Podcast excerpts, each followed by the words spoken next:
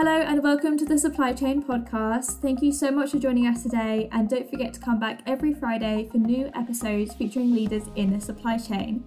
On this week's episode, I'm joined by Mohneesh Saxena, the Senior Vice President of Product Strategy and Management at Locus.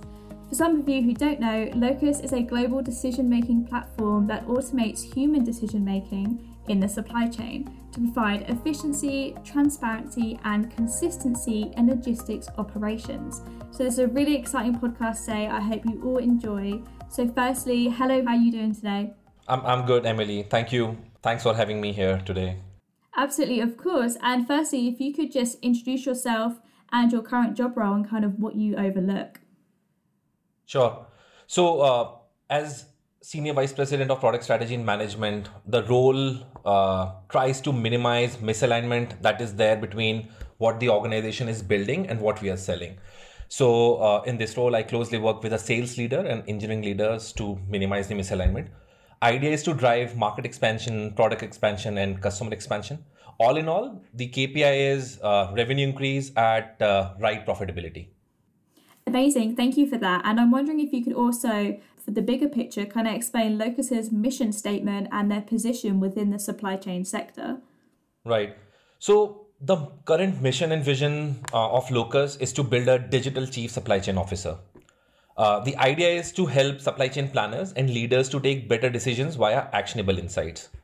Uh, currently, we are translating this mission by building an interconnected and intelligent platform that automates frequent and high value decisions. There are decisions that are not frequent and low value. We are not focusing on them.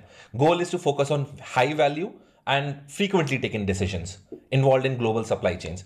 And uh, to do this automation, uh, we, are, we are leveraging heavily artificial intelligence and machine learning frameworks. Uh, at this at the moment, platform helps enterprises solve some of the biggest pain points uh, around route optimization, uh, real-time tracking, visibility, and analytics exception handling before they even happen. So proactive and prescriptive analytics uh, is, is part of the mix. Uh, be it at optimization related problems we are helping our customers solve. Uh, warehouse management and logistics management uh, is core to us today. Uh, Locus offers this capability uh, to any of the logistics legacy systems available, which is which are being used by current customers. with seamless end-to-end visibility across all stakeholders, our platform empowers global customers across industry to be future ready future proof their supply chain uh, for performance and growth. Amazing, and we're definitely going to touch on those technologies a little bit more later. But I'm wondering um, if you could kind of run us through the products that you actually provide. So, just to list them off, we've got Dispatch IQ, Track IQ, Node IQ, and Field IQ. I was wondering if you could kind of speak on the product that's been the most successful and just run us through that. Cool. So, starting off with Dispatch IQ, uh, this is the core product offering. It's it's an AI enabled uh, dispatch management and dispatch planning uh, software. Um, CPG companies they use this uh, tool to manage their last mile fulfillment of orders. Uh, we allocate orders based on priority, based on the carrier. So in a way, entire order to fulfillment life cycle can be planned using uh, Dispatch IQ. Uh, this this tool supports both scheduled orders as well as on demand orders. So we can uh, replace or have food delivery startups uh, cater to their orders. Uh, automated recommendations on best suited vehicles based on traffic, based on weather data, based on rider preference is also taken into account while planning routes. Uh, we have integrated with a lot of data sources, external data sources, uh, to ensure that cost efficiencies are delivered while planning uh, these orders for the end customers. The second product is around execution. So Dispatch IQ is planning. Track IQ is mainly into execution. It ensures that what you have planned uh, can be executed on ground. So uh, once once in execution, Track IQ helps our users uh, real time see what is happening with the order, where it is. If delays are gonna happen, why delays are going to happen. Uh, it facilitates a you know conversation between the dispatch planners and operational team who are actually executing the the orders. Uh, apart from uh, exception management, this also provides end-to-end visibility and transparency to the entire supply chain. Uh, in turn, helping our users make better decision in real time uh, proactively. Finally, uh, I'm and I'm most excited about this Node IQ, a new product offering that we have just launched last month. Uh, this is a strategic uh, supply chain decision management tool.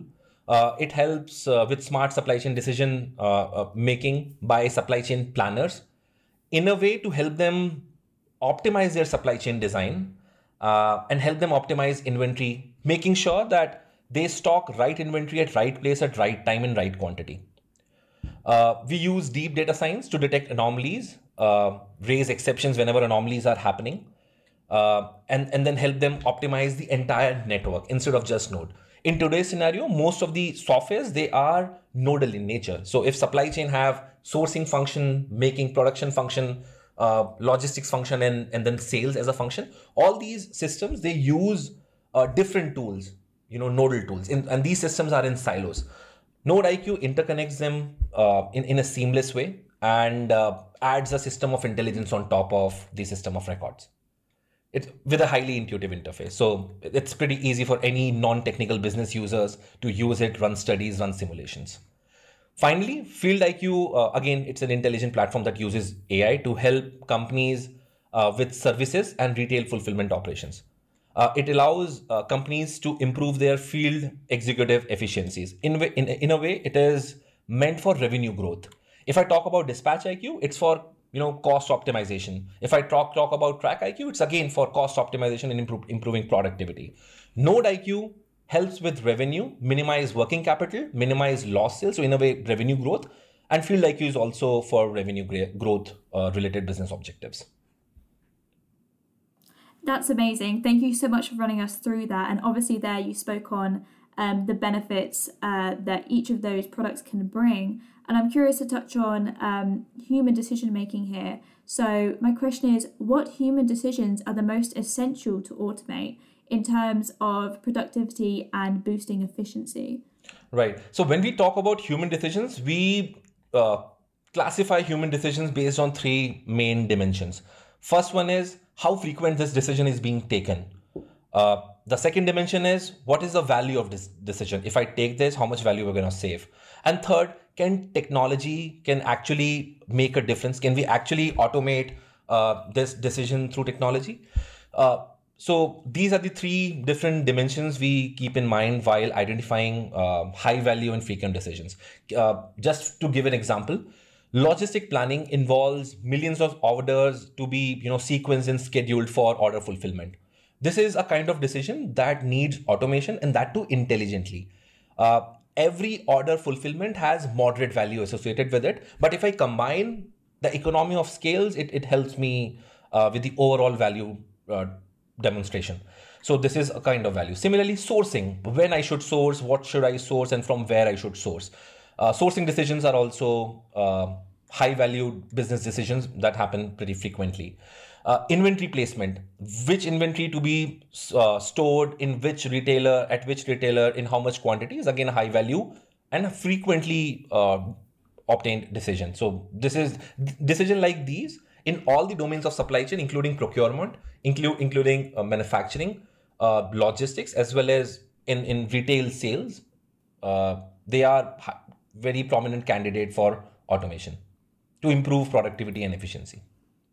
Brilliant. And um, obviously, we're talking about automation as a whole here, but I'm wondering if we can kind of break down the technologies that are actually used within these products and within the services that you provide.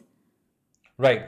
So, our products they have four distinct pillars all our products are built using these four pillars uh, in, in, in mind automation is being one we want to automate that's our mission statement but we want to automate with intelligence we want to imbue our products with uh, uh, with predictive and prescriptive analytics not just automated uh, right away but also give users an override to make certain calibrations in an intelligent way by giving them insights uh, so intelligence is the second theme uh, on which our uh, system is built the third uh, pillar is integration and interconnectedness. Uh, earlier, I explained how different functions in supply chain they have siloed products.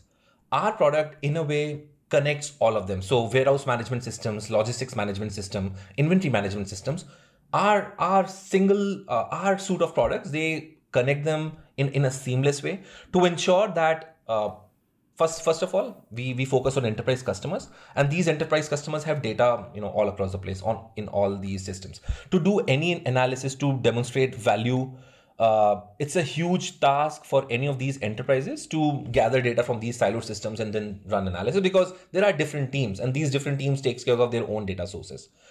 So integrating these systems in a seamless way is, is the third pillar and our, our, our product clearly demonstrates that.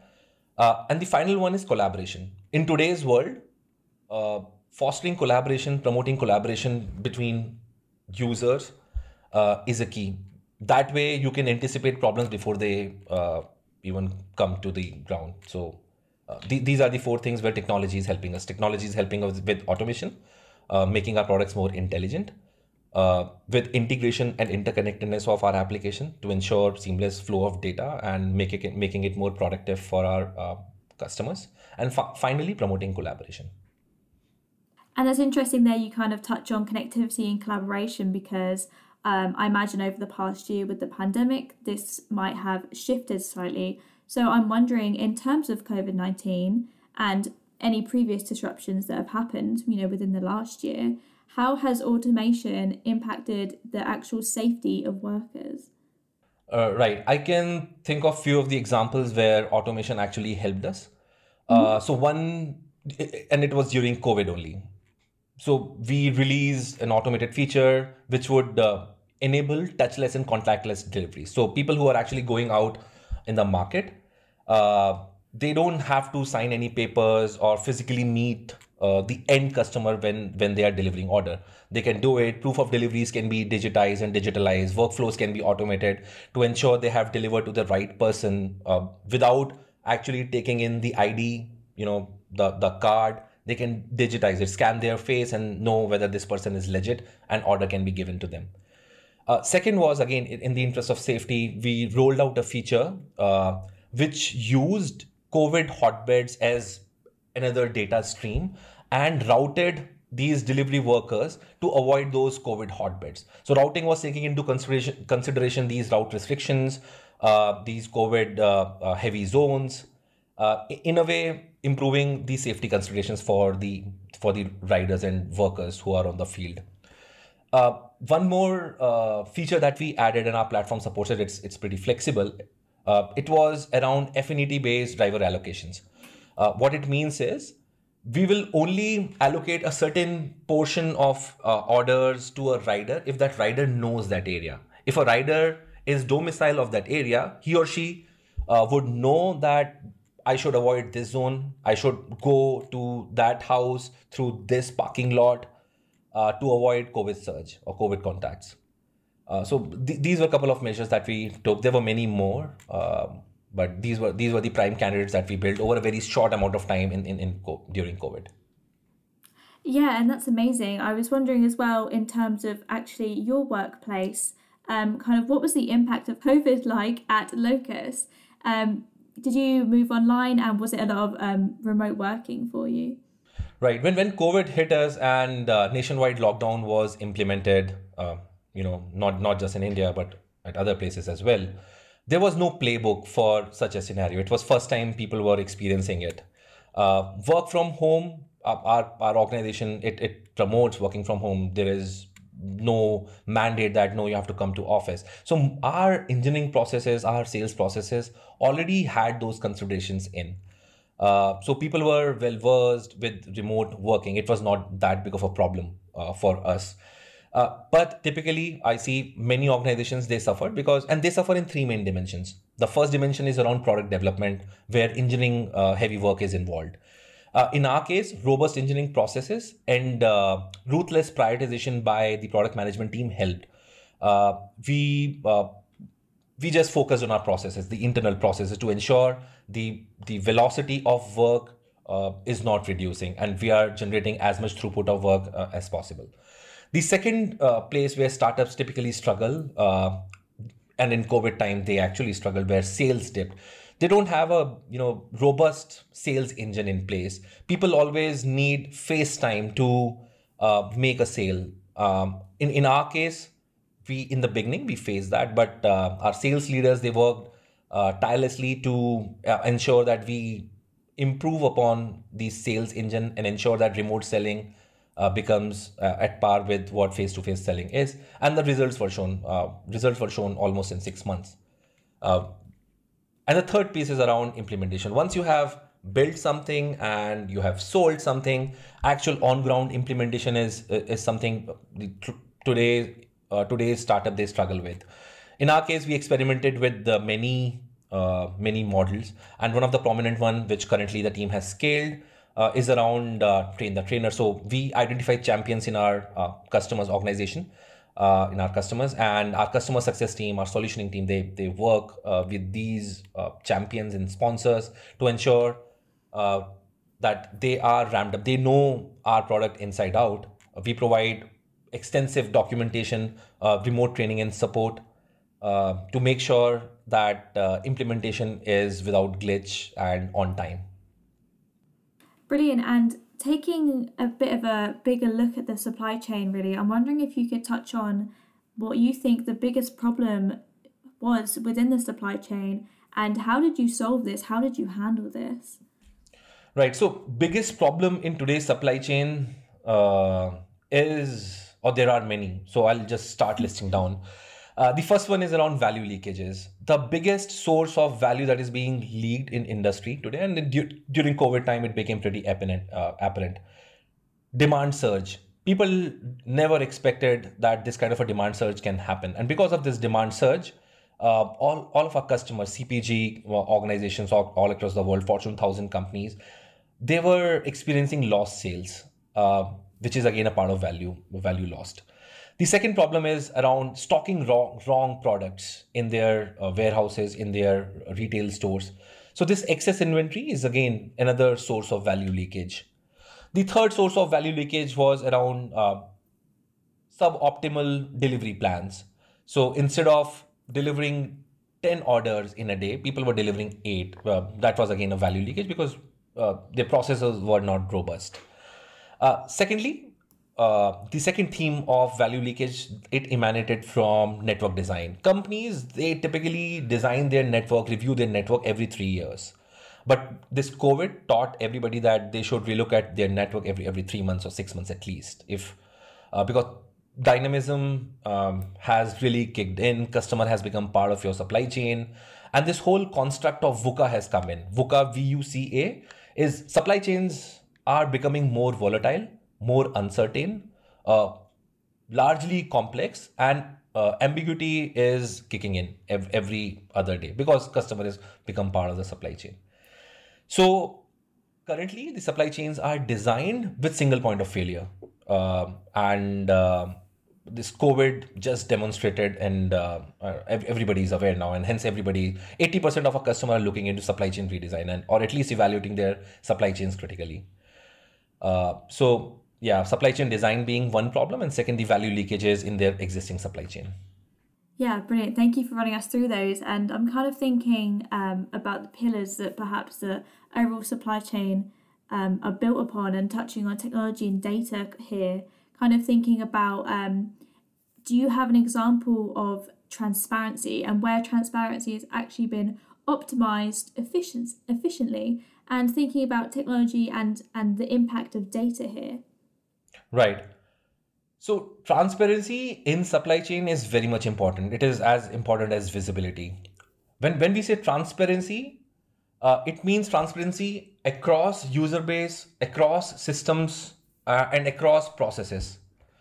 The very first example uh, that comes to my mind is around better exception management uh, and better exception handling.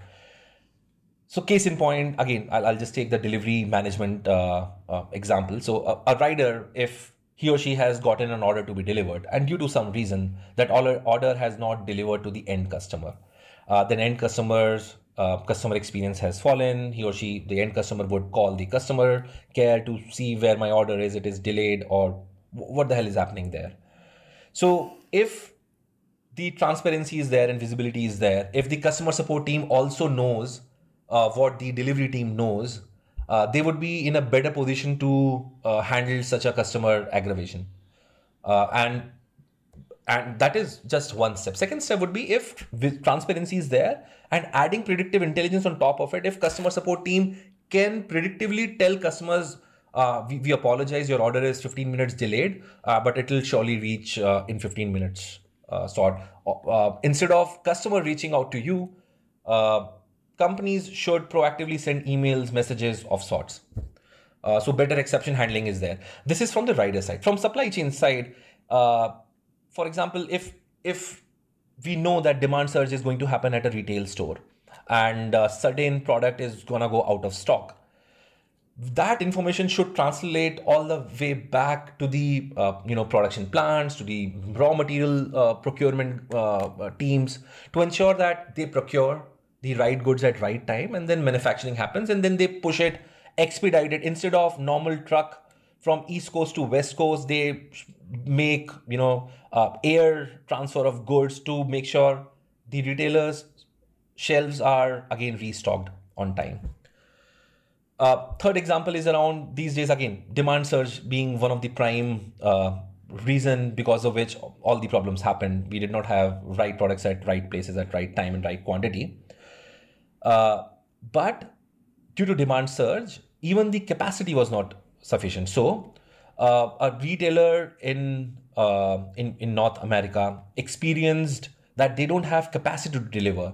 They have 10,000 orders. So typically on a day-to-day basis, they they were catering to 4,000 to 5,000 orders a day, and suddenly the order volume increased to 12,000 uh, orders a day.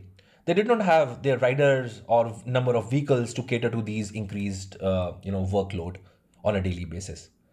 Uh, and not having this this kind of a visibility within the supply chain was was problematic for them. Uh, and uh, again promoting stakeholder uh, collaboration through transparency uh, by using technology i think should be the core core focus for today's supply chain organizations I think as well something to note, um, you kind of mentioning there is that um, COVID hit around the world at different, you know, hit different countries at different points, and I think um, that kind of really demonstrates the importance of transparency and um, something you mentioned earlier, kind of connectivity. And so, thinking about a, a post COVID world, I mean, we're coming out of it now slightly here in the UK, which is really exciting. Um, I'm wondering what you think the future of the supply chain is, um, and thinking about in terms of technology optimization and actually leveraging automation. Right.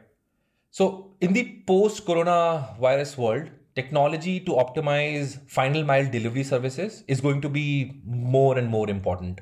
And the reason for that is again demand surge of orders. Online orders are going to increase, and customer expectations are not going to get reduced. They would still want, uh, if not the same day, the next day deliveries.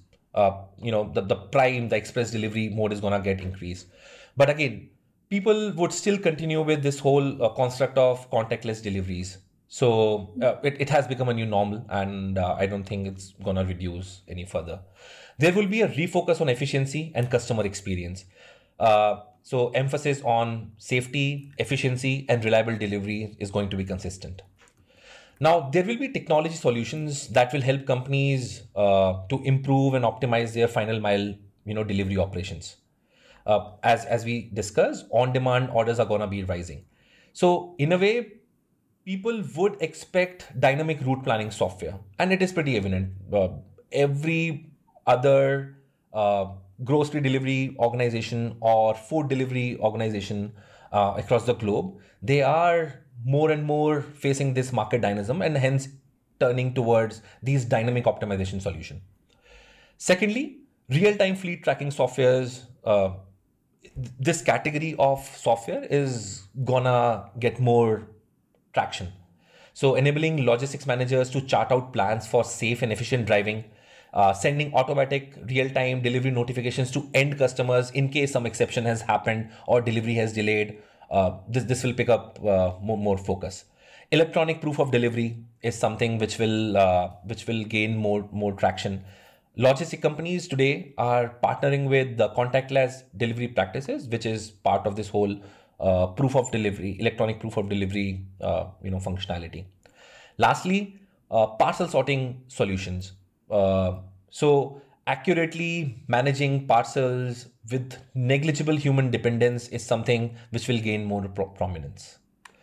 Uh, and then again, network design and optimization tool utility is going to grow because uh, largely every other CPG brand on the planet they just want to you know build redundancies in their system and everybody is just looking at uh, their whole network design and where the inefficiencies are uh, how to solve for these inefficiencies amazing yeah and um, it's also important to kind of think about the um, innovation that's come from covid perhaps and kind of um, thinking about the difference between where we are now compared to where we were last year and two years ago within the supply chain um, and something obviously that happened in 2021 was the Suez Canal incident. Um, so I'm wondering if you can kind of touch on that and teach us about the state of the supply chain management in 2021 and kind of um, how that's changed maybe from last year and how COVID actually helped us to prepare for these disruptions. Right. So supply chain resilience has now become a dire necessity. In the, in the previous questions, I tried uh, touching upon that. Incidents like Suez Canal blockage and the continuing effect of COVID-19 resurgence that we are just uh, you know witnessing, they are causing unforeseen supply chain disruptions. These incidents simply stress on the fact that one cannot look at the supply chain in isolation. Uh, like we mentioned, there are siloed functions, siloed data sources, siloed systems. Uh, everything should be interconnected. That's the first thing. So pe- companies are realizing that, and they are taking necessary steps to uh, bridge the gaps uh, but it has to in- increase more focus from uh, supply chain officers and chief uh, information officers should should be should be going into these endeavors. Second, building redundancies and uh, mitigating single point of failure. Suez Canal disruption actually demonstrated this fact people they were just companies and supply chain planners they designed their supply chains in a way that they were sourcing material only from selected few suppliers from a from a you know defined region. Uh, but after this blockage, a lot of these supply chain planners are now exploring uh, ways to divide share of business. Instead of relying on just one region, rely try to diversify the risk uh, by building more redundancies in the system. Thirdly, uh, more focus should be given to forward-looking predictive visibility uh, and exception management. So if Suez Canal has actually uh, created disruptions in, in terms of flow of good, what we can do as a supply chain, if I try to empathize with supply chain planner, they should really question what they should do to mitigate it. And uh, technology and tooling should help them take those decisions by what if, by doing what if scenarios, by doing trade-off analysis. If instead of let's say Europe, if we source this material from Middle East or let's say Southeast Asia, uh, if we are manufacturing it in let's say South Africa, how my supply chain should be reconfigured to uh, ensure that uh, things are happening. So that brings me to the fourth point around modeling what if and trade-off analysis. Uh, lastly, and uh, lastly, and I'm closing the circle here.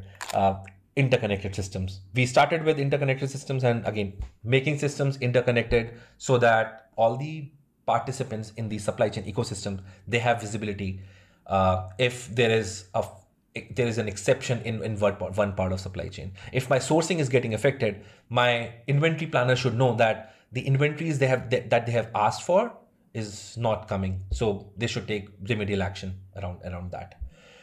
Uh, with that, uh, I'll conclude with the with the last uh, you know uh, uh, point that I personally learned, and I think many of my colleagues working in, in this sector, they learned predictive and prescriptive analytics for informed decision making. And, and everybody is investing in it, but uh, it, it has not gotten its own due focus. So predictive and prescriptive analytics for informed decision making should gain more prominence. And a key word I picked up there, um, you mentioned at the start, is kind of resiliency. And that's something that um, COVID has definitely brought out that keyword a lot more. Um, I'm kind of wondering, um, I, I guess the, the state of the supply chain right now could be in the kind of like recovery stage from the COVID pandemic. I'm wondering um, how can we move from the recovery stage to being more resilient and in a more resilient state? Right. To build resilience, you have to, again, uh, all the uh, everything is around building redundancy so there should not, never be a single point of failure uh, always hedge your procurement, hedge your manufacturing, hedge your distribution channels. Because uh, if tomorrow, uh, if you have single point of failure, just like uh, this happened for majority of the organizations uh, in in uh, Suez Canal disruption, re- resilience will be at risk. So building resilience in supply chain is the only way out of this grim situation. How you can build resilience first uh, again going back to interconnect your systems uh, give your planners uh, more visibility across different functions uh, invest in automation invest in intelligence invest in prescriptive and predictive analytics uh, systems should be connected and connections between systems that sit at different nodes of the supply chain uh, should gain more prominence yeah that would be my assessment how resilience should be built in supply chains today Brilliant. And as a final question to kind of wrap things up, I'm wondering what has COVID taught the supply chain world? And feel free to touch on this from a personal or an industry or even just a business perspective. Right. So, from industry perspective, COVID uh, has exposed multiple long-standing vulnerabilities and risks among the global supply chain. For some companies, it was a warning to relook, relook into how their supply chain was organized while for others, it was an opportunity to focus on innovation and growth, uh, adopt emerging practices. Uh, pandemic demonstrated the power of a connected supply chain, visibility, and uh, advantage a company will have through predictive and prescriptive data analysis.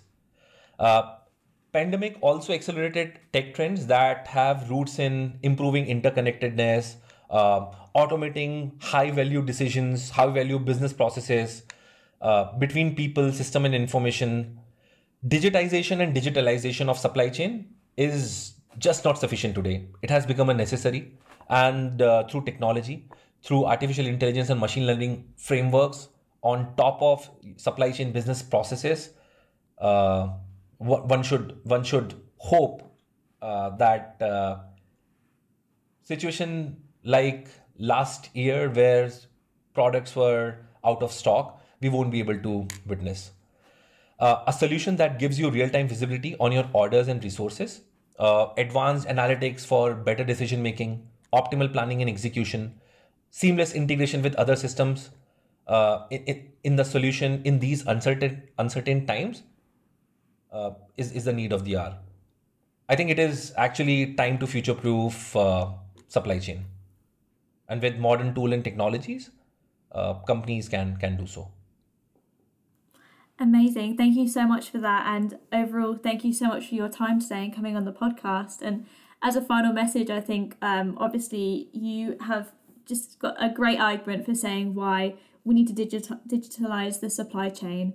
And um, if you haven't invested in technology and um, already in your business, then I think hopefully this podcast gives you so many reasons why you should. Um, so thank you so much for your time today and for your insights it's been absolutely fascinating. So thank you, Mohneesh. Thank you. Thank you, Emily. Thank you for having me today. You're very welcome. And thank you, everyone who's listening. I hope you enjoyed, and we'll see you guys in the next episode. Bye bye.